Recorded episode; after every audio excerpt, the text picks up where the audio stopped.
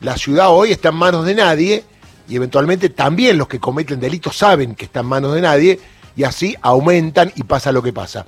Claudia, ¿cómo te va? Darío Villarruel te saludo aquí en Radio Nacional para todo el país. ¿Qué tal Darío? ¿Cómo estás? Bueno, ustedes presentaron un proyecto hace una semana que no tuvo mucha difusión. Sabemos que hay eh, apagón informativo cuando es contra la reta, que en este caso no es contra la reta. En este caso es una cuestión de sentido común, ¿no? Sí, a ver, para recopilar, nosotros presentamos cuando apareció todo el escándalo del agua escondido un pedido de juicio político. Tal cual. Una conferencia de prensa y les pedimos a nuestros colegas legisladores que abran eh, la instancia de juicio político, pues nos parecía que nos parece que la legislatura tiene que tomar una intervención directa del hecho. Luego, eh, cuando aparecieron los chats y demás, lo que hicimos fue presentarle una nota ya en los primeros días, los últimos días de diciembre, le presentamos una nota directamente a la reta pidiéndole que lo remueva Alessandro el mismo, ya que la legislatura no iba a abrir el juicio político, y designar a un nuevo ministro. Obviamente esto no sucedió, y lo que hizo la reta para, para de alguna manera no tomar esta decisión, pero también sabiendo plenamente consciente que Alessandro mm, es insostenible en el ministerio, que no tiene autoridad y que no puede sostenerse en el ministerio, es darle una licencia, cosa muy extraña porque no existe, digamos, esta figura de una licencia por razones familiares durante tres meses. Ni siquiera el pedido de licencia nosotros lo hemos podido conocer porque la nota no es pública. Sí, la resolución que lo que hace es traspasarle la firma y algunas atribuciones de Alessandro al jefe de. Así que comenzó a correr esta licencia y lo que nosotros observamos es que eh, a lo largo de estos días hay eh, sucesivas situaciones de, inseguridad que no tienen un responsable al frente y esto es un círculo vicioso porque también es un mensaje, ¿no? Digo, desde los primeros días de enero que tuvimos una toma de rehenes en Parque Chas y pasó desapercibido, pero nadie salió a dar una explicación desde, desde la responsabilidad política, ¿no? De que incluso se habían escapado los autores de la toma de rehenes caminando por entre las casas del Parque Chas, hasta luego que vimos como la estación Retiro era centro de robos de los turistas que con mucho esfuerzo se pagaban un pasaje de micro y sacaban las valijas eh, con todas sus pertenencias. Vimos lo que sucedió con la oficial Salazar, que le sacaron su arma y, la mataron. Bueno, todos los días es un hecho de inseguridad, sumado también a situaciones muy preocupantes de la propia policía, que está en una situación de, de autogobierno absoluta, ¿no? Porque sin una cabeza en el ministerio, eh, con un mensaje de acefalía, eh, vimos como un comisario inspector eh, a un agente de la propia policía que estaba tratando de hacer su trabajo pidiéndole eh, la documentación del auto, lo maltrataba y eso circuló un video por todos lados.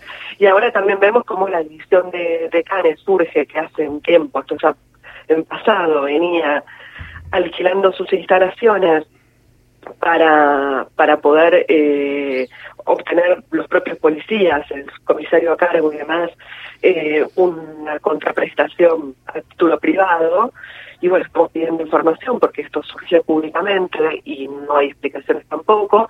O sea, no tenemos una explicación de un responsable político ni por los hechos de inseguridad, ni por las denuncias contra la propia policía cuando no cumple su trabajo.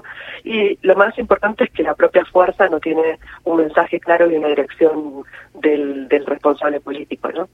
¿Y qué respuesta hubo? Nada ante todos los pedidos.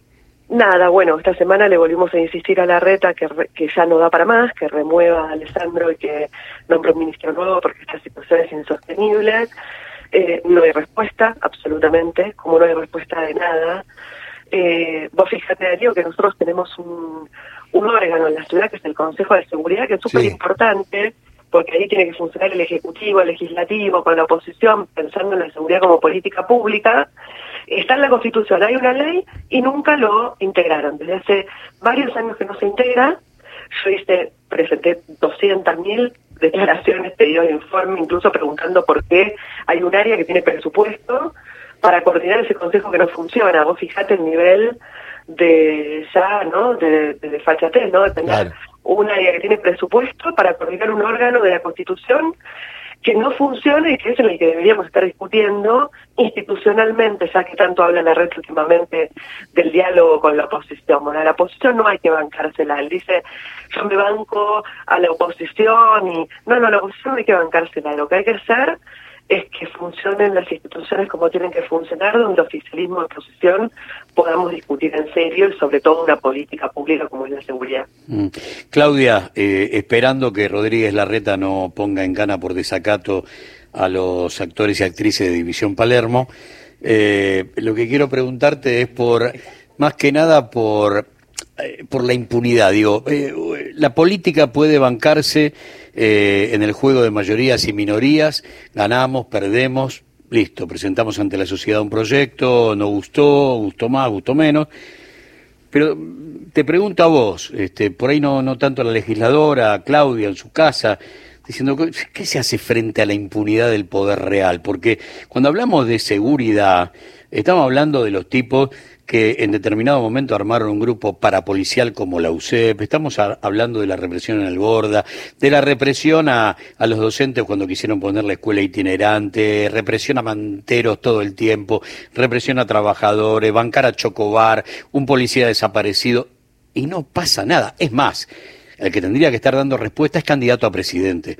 Ahí te pregunto en la, en la, no sé, frente al espejo, en la soledad, cuando uno dice, ¿Qué es esta pelea? ¿Qué, qué, qué, qué significa esta pelea frente a un monstruo que, pinta absolutamente invencible? Pelea que hay que dar hasta el último día, eso está clarísimo. Pero ¿cuál es el camino? Porque en algún momento hay que terminar con esto.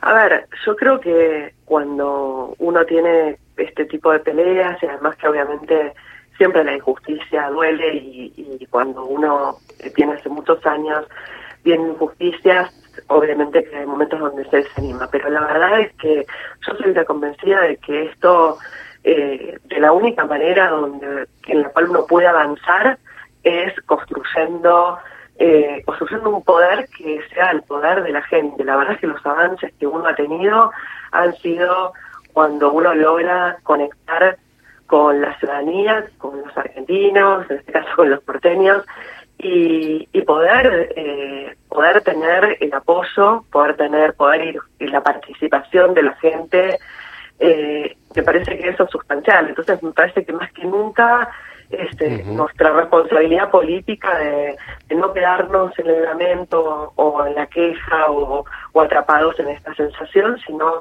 eh, seguir haciendo política, seguir construyendo, seguir resolviendo los problemas que tiene la gente reales y concretos, que son los que hacen que al final del día confíen en que, en que la política es una herramienta válida y que uno está laburando, está trabajando para, para, para poder mejorar un poquito las cosas todos los días y creo que de esa manera uno puede llegar a tener un poco más de fuerza para después dar eh, o al mismo tiempo dar las discusiones que hay que dar. Claudia, un abrazo grande y bueno, seguimos esperando que los reclamos se hagan efectivos o que la reta eventualmente baje un poquito el tema de hacer campaña y resuelva algún problemita que hay. Te mando un abrazo. Un abrazo, Ariel. Claudia Neira, legisladora porteña, vicepresidenta segunda del bloque del Frente de Todos.